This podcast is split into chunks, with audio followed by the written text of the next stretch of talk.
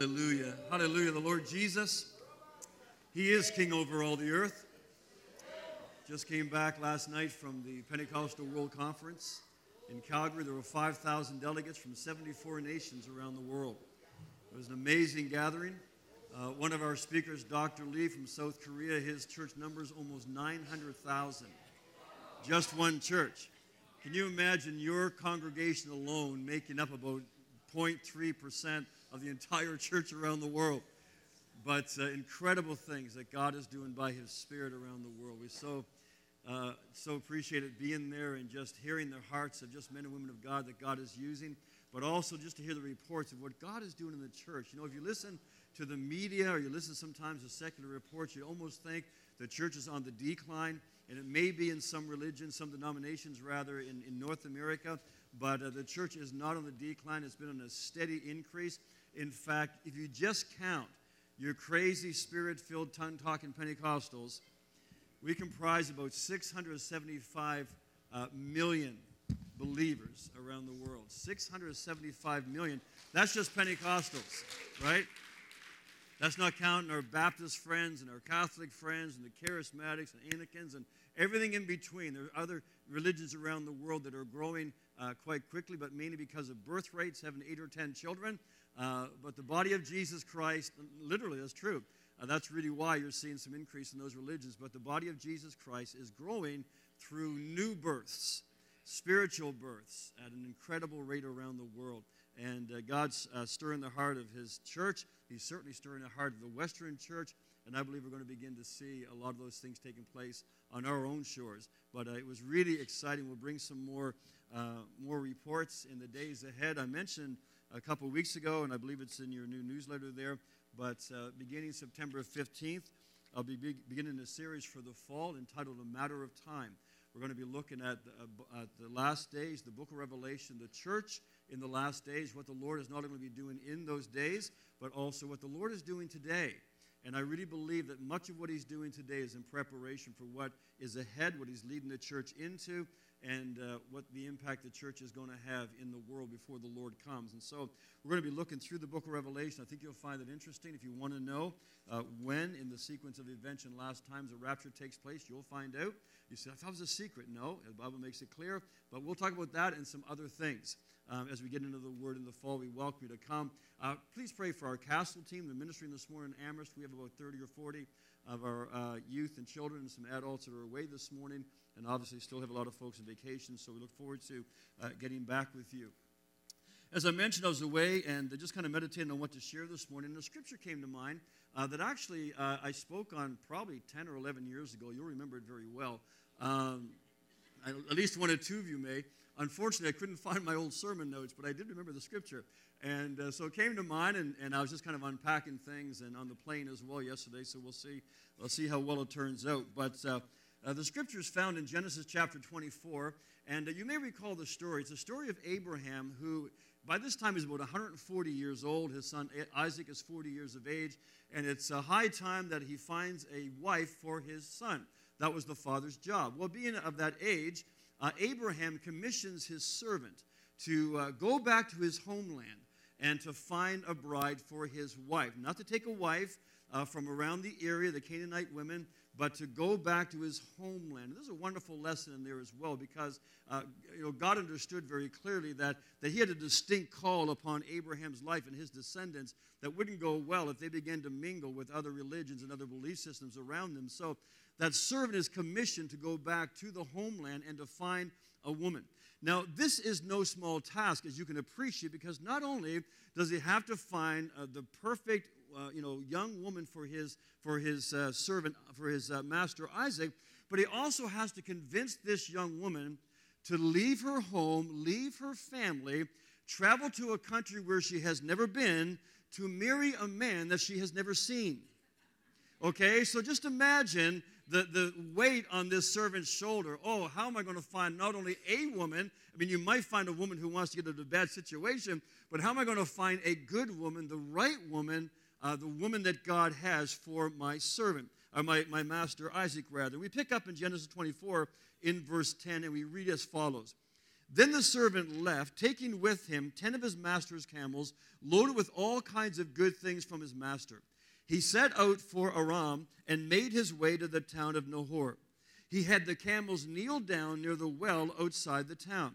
It was toward evening, the time the women go out to draw water. Then he prayed, Lord God of my master Abraham, make me successful today and show me show kindness to my master Abraham. See, I am standing beside this spring, and the daughters of the townspeople are coming out to draw water. May it be that when I say to a young woman, Please let down your jar that I may have a drink, and she says, Drink, and I'll water your camels too, let her be the one you have chosen for your servant Isaac. By this I will know that you have shown kindness to my master. Before he had finished praying, Rebekah came out with her jar on her shoulder. She was the daughter of Bethuel, son of Milcah, who was the wife of Abraham's brother Nahor. The woman was very beautiful, a virgin. She went down to the spring, filled her jar, and came up again. The servant hurried to meet her and said, Please give me a little water from your jar.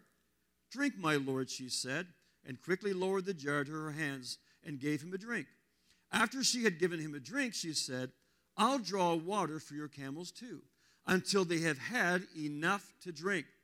So she quickly emptied her jar into the trough, ran back to the well to draw more water, and drew enough for all his camels. Without saying a word, the man watched her closely to learn whether or not the Lord had made his journey successful. When the camels had finished drinking, the Lord took uh, the man took out a gold nose ring, which was nice back in those days, in case you're wondering, ladies. Uh, uh, it was nice jewelry, and two gold bracelets. I came across an article in the Financial Post. It's actually from back 2015, but the article was entitled A Worrisome Trend for Canada's Workforce. And here's just a few things that this report uh, said. It said 88% of business owners feel the biggest barrier to hiring is the lack of qualified applicants with unrealistic wage expectations.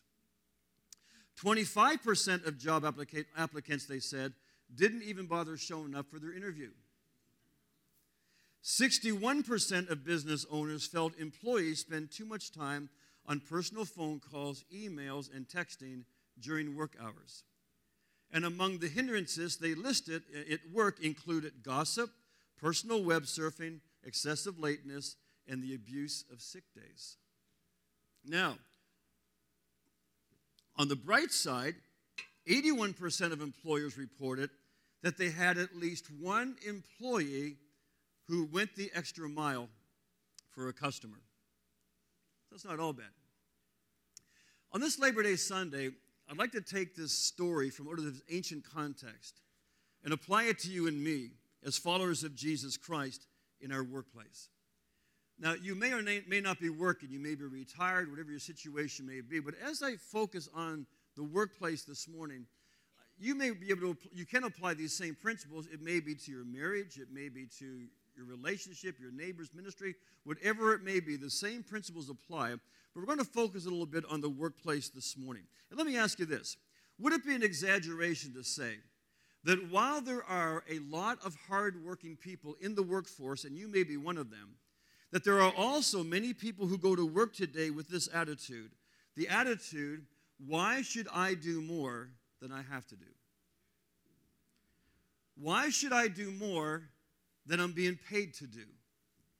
And that's quite a contrast to Rebecca. In fact, it kind of struck me funny when I read this that the servant worshiped God for directing him to the right woman. The woman who said, Yes, I'd be happy to do what you asked me to do. And even more than that, I'll give you a drink, and while you're resting, I'll draw water for your camels too. Can you imagine the relief that this servant uh, experienced when he found this young woman? And I thought, I, I, I wonder if, if employers don't feel the same way. Any of you here this morning, employers, supervisors, managers, anybody at all, just lift your hand. Do we have any?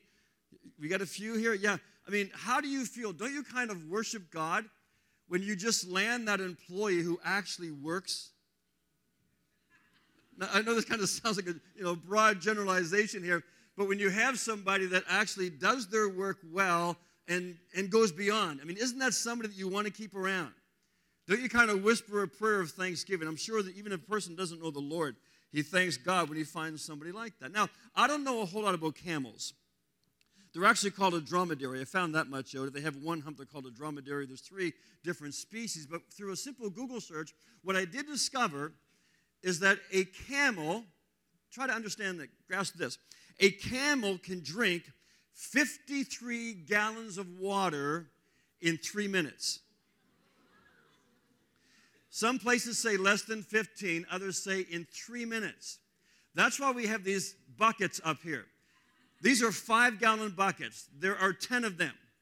So a camel can drink this much water in like three or four minutes. And we could add another bucket if you want to go 53. That's a lot of water, okay? I, I see Reem shaking her head down here. Maybe she's probably seen a few camels in Syria. And so they can drink a whole lot of water. So just keep that in your mind for a minute 53 gallons in three minutes. How many camels were in Abraham's caravan? 10. Okay? So look at this, multiply it by 10. That's how much water it would take to water 10 camels. Okay? Are you kind of getting your mind around this? Probably 500 gallons of water to water these camels that Rebecca said that she'd be happy to water. Now, I don't know if this is true or not, but across my mind, Usually, when you read about caravans in the Bible, you remember the Magi, the men from the east who came to see Jesus, came in a caravan. A lot of times, most times, if I don't know if anywhere else in the scripture, the actual number of camels are mentioned in the caravan. It's just as they traveled, they journeyed, they had a caravan, whatever. And so I thought, you know, is there a reason, Lord, why you've mentioned that there are 10 camels? What's the big deal? And I think that maybe one of the reasons may be is to underline for us to grasp exactly the task that was at hand for Rebekah, which she offered not only to give this man a drink of water, but she sees the caravan and she says, Hey, and while you're resting, I'll water all those animals. On top of that, the scripture tells us in verse 11 that she came with to draw water at a time when the other ladies in the, in the village were drawing water. So, what that means is that she fills her five gallon bucket, however big it was, she goes and pours it in the trough, and she goes to the end of the line to get the next bucket. So this was not just a matter of taking a garden hose and filling the trough. I mean, this was a commitment. We're not told how long it took. We're just told that the man watched her closely until she was finished. It could have taken the whole night. This was a long commitment to water all of these camels who, remember, have traveled this long, long distance. And what I also notice is, is the tone of Rebecca's response. It's a very generous response. She says, Drink, my Lord. She doesn't say, Are you nuts? She says, Drink, my Lord, and then I'll draw water for your camels too while you're resting until they have had enough. And when I read that, I realize that he, first of all, is captivated by the physical beauty of this woman, but as he begins to see her demonstrate what we would call this Christ likeness, this spirit of generosity, he begins to see the beauty of her spirit, of how really beautiful this woman is, how well just rounded she is, a whole person that she is. I mean, you can be attracted to a beautiful person, whether it's a woman or a man, spend five minutes conversation, and all of a sudden they're pretty ugly. Like there's just like no attraction whatsoever, right? There's got to be more than just physical appearance. And so he just sees this beauty of this woman by her response. Now, I don't know if we're beginning to get the picture here this morning yet. But I'm so thankful to the Lord for what he's doing in so many people's lives here at Glad Tidings. Just the, the stories we get time and time again of people just stepping out as they're being led by the Spirit or just feeling compassion. And even just this past week at, uh, at conference, I stayed at a hotel probably 20 minutes, 30 minutes outside of the city. And uh, car rental was too expensive, so I just got a bus pass. And so I was bussing it and, and subways, whatever you call it, the trolley. And, uh, but really enjoyed that because I got a chance just to meet people, talk to people, had a chance to pray for people, see the Lord touch people. So it was really a, great week in between all the sessions. And so we've been experiencing a lot of those kind of stories. In fact, even last week, we remember the Lord gave us a little word of knowledge, and I found that after the service, there were a couple of people that were healed, their eyes, and their ears, and then the Lord just instantly, bang, bang, bang, pop, pop, and, and clear things up. And so it's exciting to see all those different things that the Lord is doing as we step out in faith and allow the Lord to use us. And I pray He continues to that. But when I read this story, I'm reminded of what Jesus said in the Sermon on the Mount in Matthew chapter 5. He said this He said, Unless your lives, you may remember that another translation says, unless you surpass the righteousness of the Pharisees. In this translation, it says, Unless your lives are more pure and more full of integrity than the religious theologians, you'll never experience the realm of God's kingdom. You'll never experience the dimensions of what it means for the kingdom of God not only to be real, not only to believe in the kingdom, you'll never experience the kingdom of God happening where you are. You'll never experience those dimensions taking place around you, witnessing the influence of your life for His kingdom where you live and where you work. And, and one of the areas I'm convinced where you can distinguish yourself is so much more than just a religious people. I mean, how many of us work in places where you work with people who go to church? Right? You work with people who go to church, and, and, and that might be fine. But my question is whether or not they really stand out for the right reasons. Because you see, what the scripture is saying is that there's a way in which you can actually distinguish yourself. You can actually have a faith that's attractive to people. You can actually have a walk with God that's a beautiful thing that people look at and, and people admire. I thought of a story, but I, I, I can't tell you. Well, I kind of can, but I'm not sure how to word it. I'm, yeah, we set that up. Um, no, I haven't thought it through. I'll, I'll, say the wrong thing. My wife is just, she's saying, don't say. But my question is, you know, we often want to be a witness for the Lord, but we forget how we can be a witness at the very place that we spend probably more than half of our waking hours every single day. Our greatest place of ministry, I believe, it's not that specialized area where we serve in the church for a few hours every week. Our greatest witness is not how we respond only. I mean, it's good to, but it's not just how we respond in those kind of emergency situations. Because I find that people, whether they know the Lord or not, a lot of people rise to the challenge. Jesus says that our greatest witness, our greatest ministry, is in the extras that we put into our life every day. It's the above and beyond that we put into our work. Now, I know some of you are thinking, well, Pastor, you don't understand. You only work one day a week. yeah, but it's a long day. Okay, it's like a six hour day for me on Sundays. Actually, you know what I've done since the beginning of my ministry, and this might, I don't know, maybe this is a religious spirit or something, but my guide, my work ethic in ministry has always been this. I try to use as a gauge the person who is most involved in our church, who's working a full time job, put it in 40 plus hours, and then saying, okay, how much time do they put in the ministry? They're out Sunday morning, just like I am. They're out through the week, maybe all told another 10 hours. That's my gauge. That's always been my gauge in ministry. And I also feel that way as a husband because my wife works a full time job. She gets a half hour for lunch, two 15 minute breaks. She can't goof off and do something, come and go, and all that kind of stuff. She works. Then she comes to church on Sunday. Then she's, you know, involved in some ministry. So to me, I feel that's the least I should be doing. And so if I have the odd week where there's, you know, a lot of meetings going on through the week, well, then I'll take my day or day and a half kind of thing. But if I've got a, a light week with not a whole lot of meetings on at night, well, then I'll be here Sunday to Sunday to Friday. Where's Carolyn? Can I say that truthfully, Carolyn? Are you around? Think she's maybe she stepped out. She had to leave at that part. Didn't want, didn't want to incriminate herself. I saw her walking with Amber this morning, so but I can say that with, with Carolyn being here. And it's not any kind of bondage, it's just a simple work ethic of saying, okay, what is it we're expecting of the body of Christ? Well, if we're expecting that, well, then I need to model that same. It's not a bondage, it's just simply a gauge. My point very simply is this that as important as our ministry in the church is, and as exciting as it is to see the Lord use us in the marketplace, that the most effective witness we have is when we put this Rebecca principle into practice where people know us best. And where most people know us best, it's at work.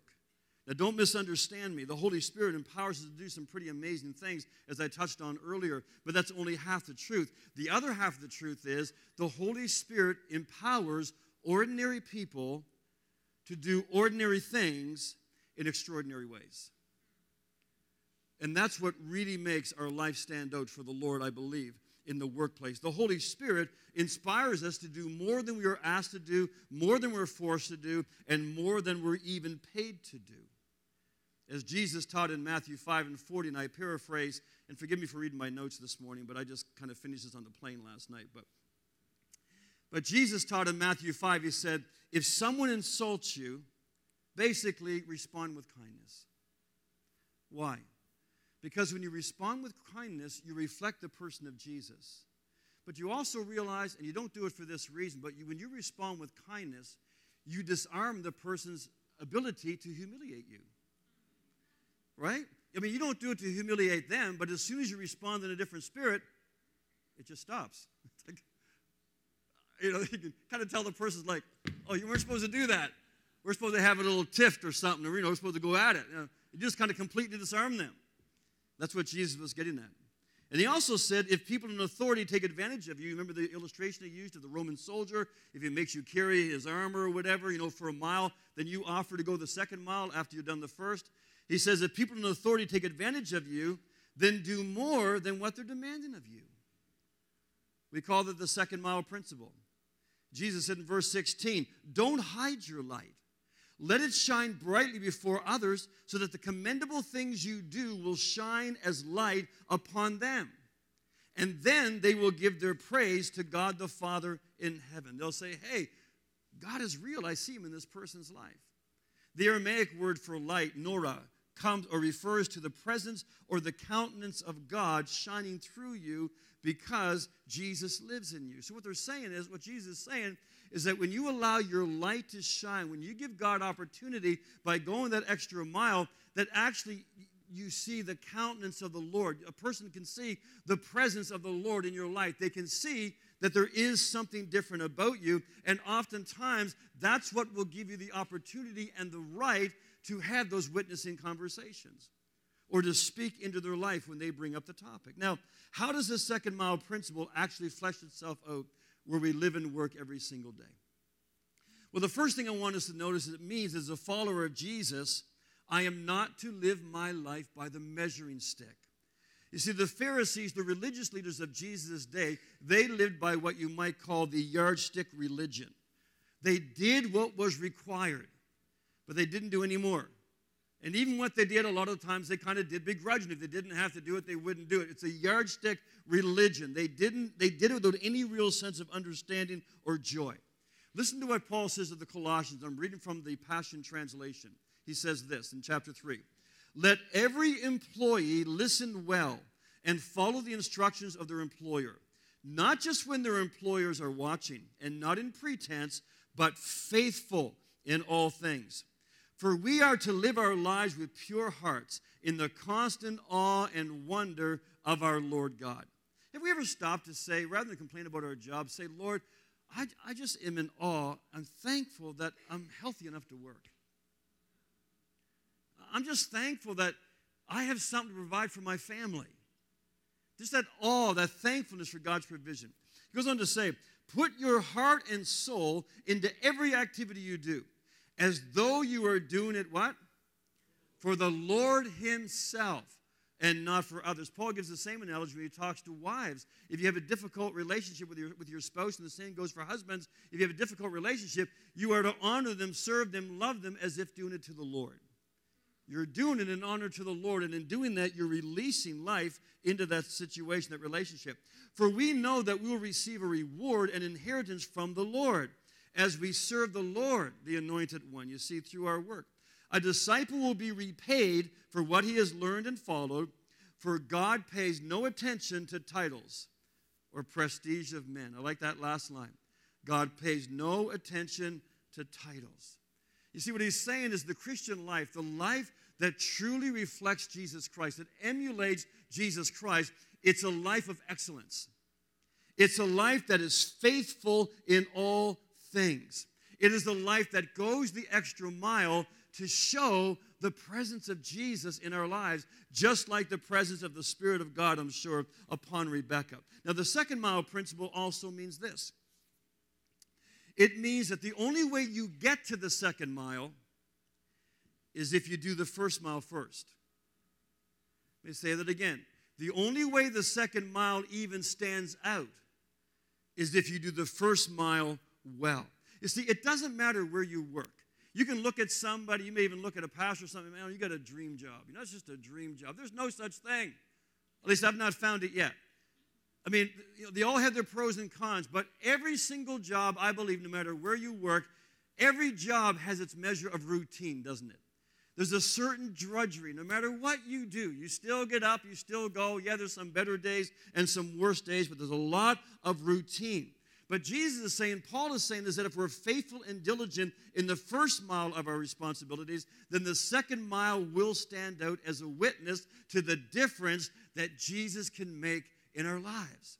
And again, if you're not working, apply this to your marriage, apply this to any relationship. It's the exact same principle, the same truth, and it's life releasing. What I mean by this is you can't get by doing a sloppy job, and I know some Christians who do this. You can't get by thinking you're pleasing God by doing a sloppy job, doing enough to get by, but then trying to make it up in witnessing. Oh yeah, I'm a real bad employee, but hey, we got a, you know, we got a Christmas dinner on. You want to come to church? Somehow that makes up for it. You see, your work ethic is your witness. That's your witness. That's what gives you authority. That's what gives you the right to actually engage in a conversation with someone about the Lord. Do me a favor. If you don't have a work ethic, don't witness. Please don't witness. Don't tell anybody you're a Christian. Just sneak. We won't even tell you to come here, okay? Just come in, enjoy the Lord. You know, we'll see you in heaven, but don't tell anybody you're a Christian. But in all seriousness, though, I want to encourage you don't shirk the routine tasks. Don't, as the scripture says, despise small beginnings, small things. Don't fluff those things up because they don't seem really important. Here's another thing be punctual, it's a sign of respect. I remember the great theologian, Dr. Phil. I was watching him one day. And this is about, probably about 10 years ago, but I've never forgotten this, about 10 years ago. He was talking to this woman who was chronically late. Attractive woman, businesswoman sitting across from the chair, and she's big smile. And, and uh, so he was saying, So, yeah, so t- you have a problem uh, being late? She says, Oh, yeah, I just can't get, I just can't get anywhere on time, you know, by the time I get ready and on the go, and I get distracted and so on. And he said, You know what your problem is? And she's smiling. He said, You are selfish. You are selfish. Wiped the smile right off her face. And she began to realize it's true, I'm selfish because I'm thinking of nobody else. That's why we often say here at Glad Tidings, whether it's prayer meeting, any small gathering, big gathering, seminar, whatever it may be, we start on time. Why? Because we don't believe in punishing the punctual. You made the effort to be here, we start on time. If you're late, you're late, but we start on time. How about this? Don't use a sick day if you're not sick. Hello? Sick days are not vacation days. Sick days are not just extra days to be used up. They are given to you if you are sick. And if you're a Christian and you're not sick, you're a liar. I don't care how sunny it is, how nice it is, if you are not sick. And believe me, if you don't use your sick days, people notice. Your boss notices. You're different than other people. I had somebody tell me, a true story, not that long ago. This person always called in sick on Mondays. Now, now, as I'm telling you this story, think about this. This person thought this was normal. They always called in sick on Monday through the spring, summer, fall. And so eventually, one of the higher ups got a hold of this person, set them down, or called them, I don't know, and said, We just see this pattern. Like every Monday, you seem to be sick. And the guy said, Well, yeah, you see, because when the weather's nice, I play golf every Sunday and I have allergies. and so I'm, I'm, kind of you know wasted for a day so i got to use my sick day and, and, the employer said something brilliant think about this this is radical golf on saturday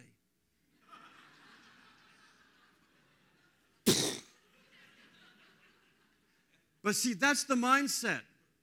And that's why, as Christians, if we want to be a witness, the incredible opportunity we have simply at the workplace, simply doing our job. I've always told my boys listen, you want to get ahead in your workplace, just do your job.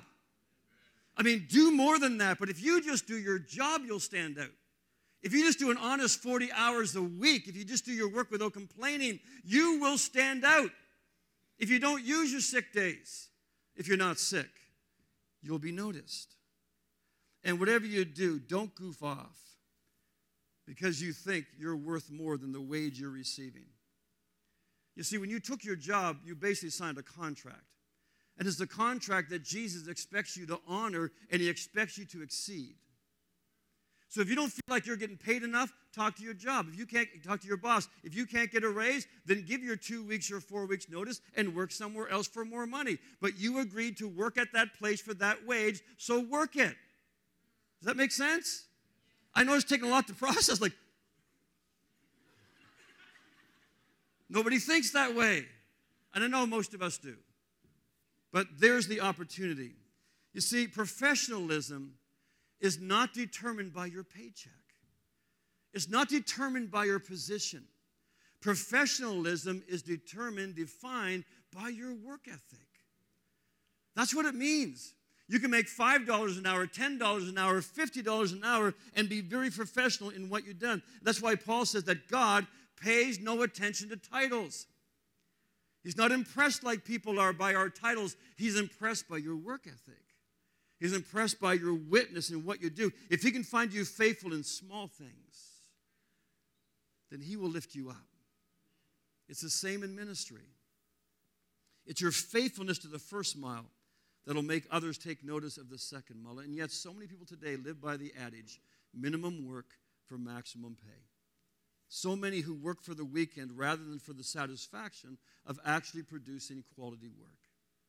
And yet Jesus cuts through all of that and he says that if you are a follower of his, you can't live by that principle. Your principle has to be, what do you want me to do? I'll do that. And listen, while you rest, I'll do more. Why don't you take a break? I'll take I'll take the weight off your shoulders. I'll do what you're doing, or I'll do even more than you're asking me. In other words, he's saying, look for opportunities to do the unasked to do the unexpected. It'll change the way you do your job. It'll change the way you look at, you look at your workplace. And you know what? It might even begin to change your actual workplace. And so we can see the impact the Lord intends our work ethic to have on those around us. But what's in it for you? What's the benefit for us personally? We see in the story here in Rebecca's case, the moment she gave more than she was asked to give, she also received more than she ever could have expected to receive. Jesus said in Matthew 7 with the same measure you use, it will be measured to you. And that's more than just a nice little model, that's an actual spiritual principle. That is a promise from God Himself. You see, Rebecca had no idea who she was talking to. Rebecca had no idea how her response was going to forever change the trajectory of her life. She had no idea.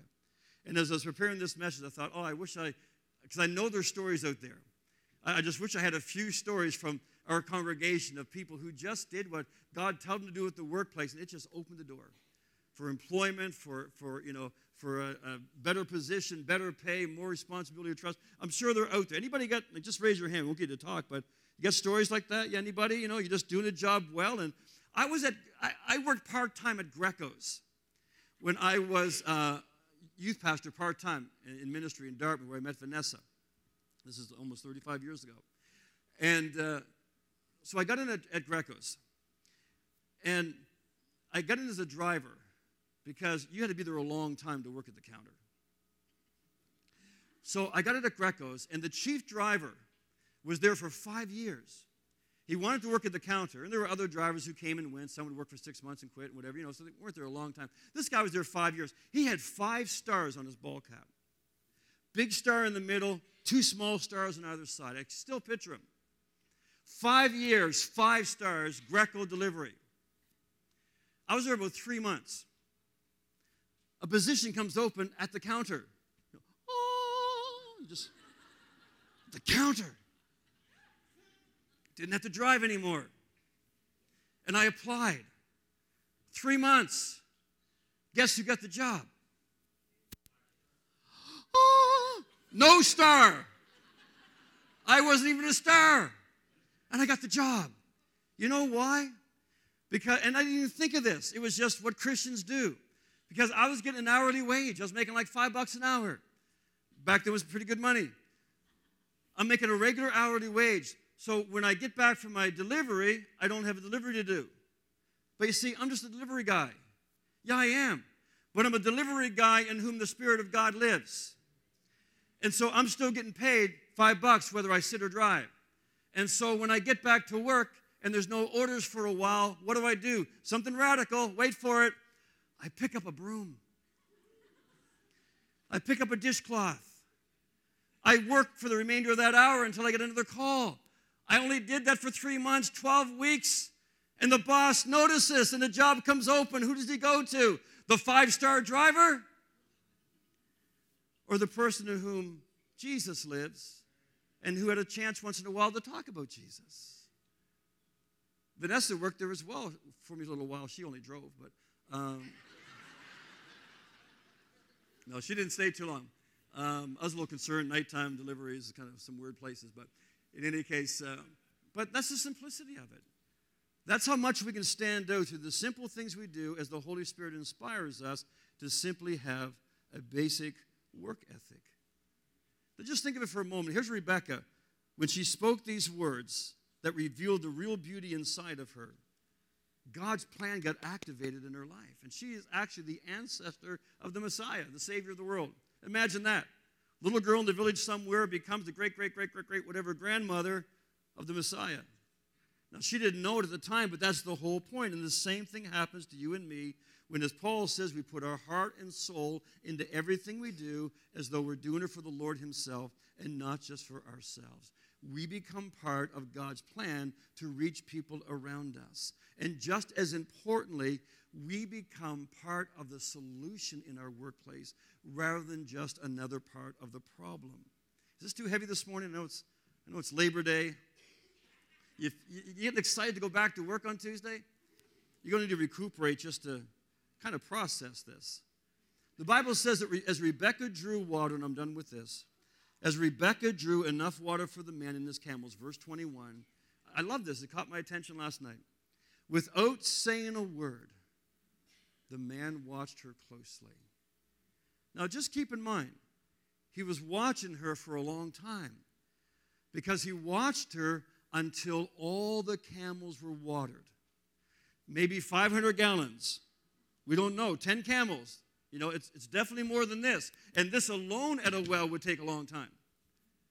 He watches her for a long time until all the camels. Notice he doesn't, you know, three gallons in. Okay, well, she's good enough.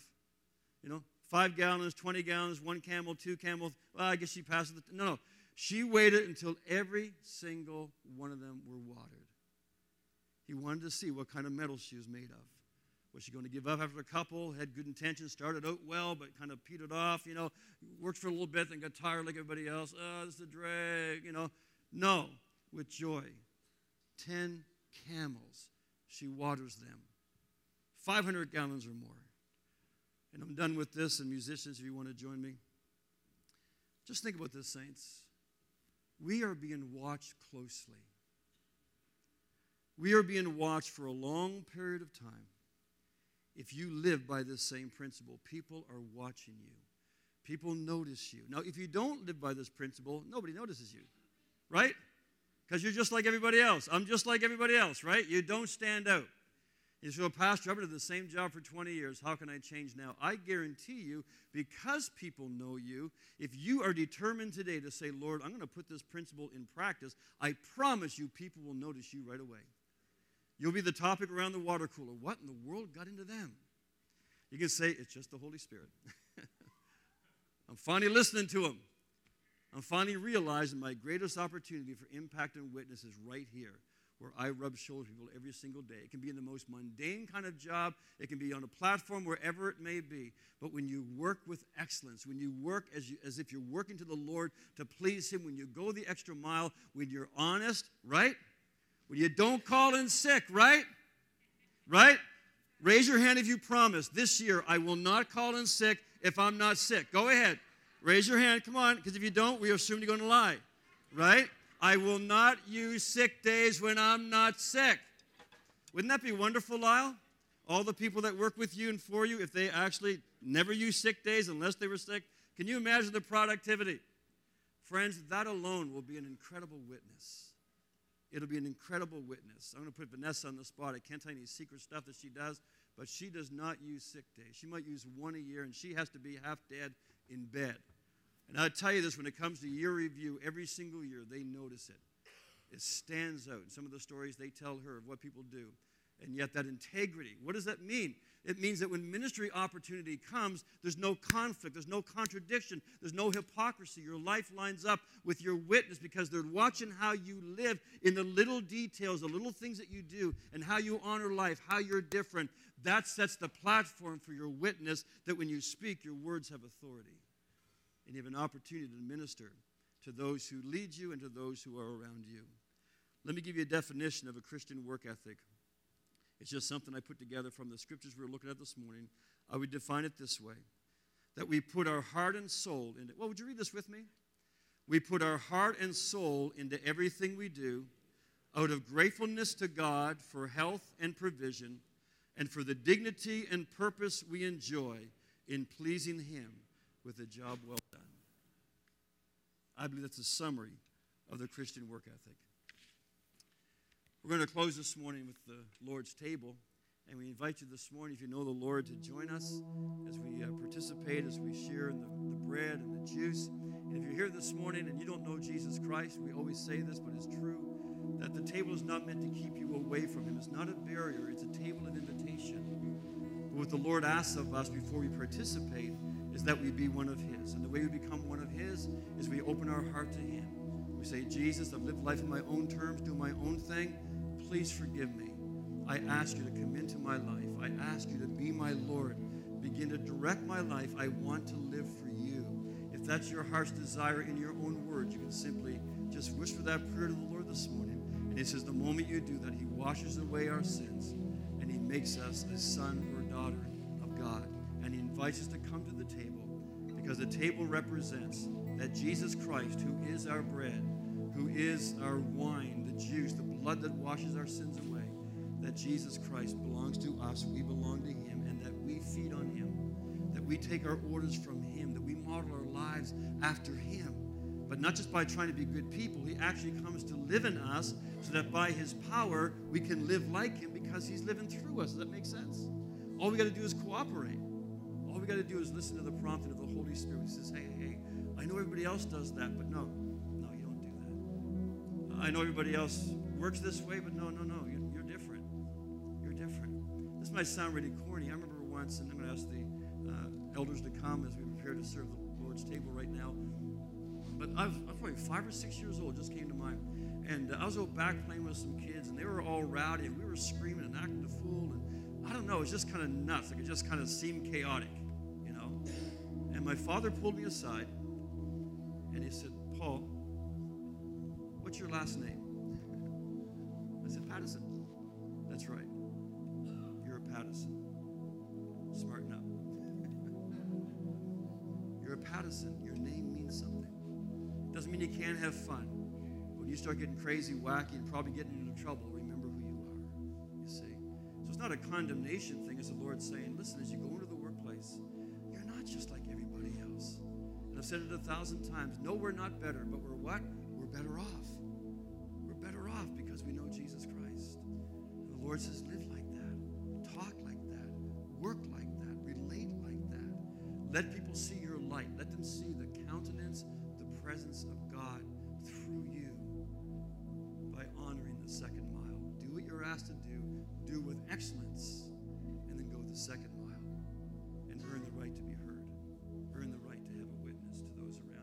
out so I can use you as a light. Amen. Let's just bow our hearts for a moment. And as you do, prepare to receive the emblems. As you bow your heart quietly, just allow the Holy Spirit to show you, to examine your heart. If there's anything that you feel that you need just to confess to Him, anything related to the word this morning, the workplace, and He would say, hey, that word was for you. And I want to send you back to your workplace this week whatever it may be, just take a moment.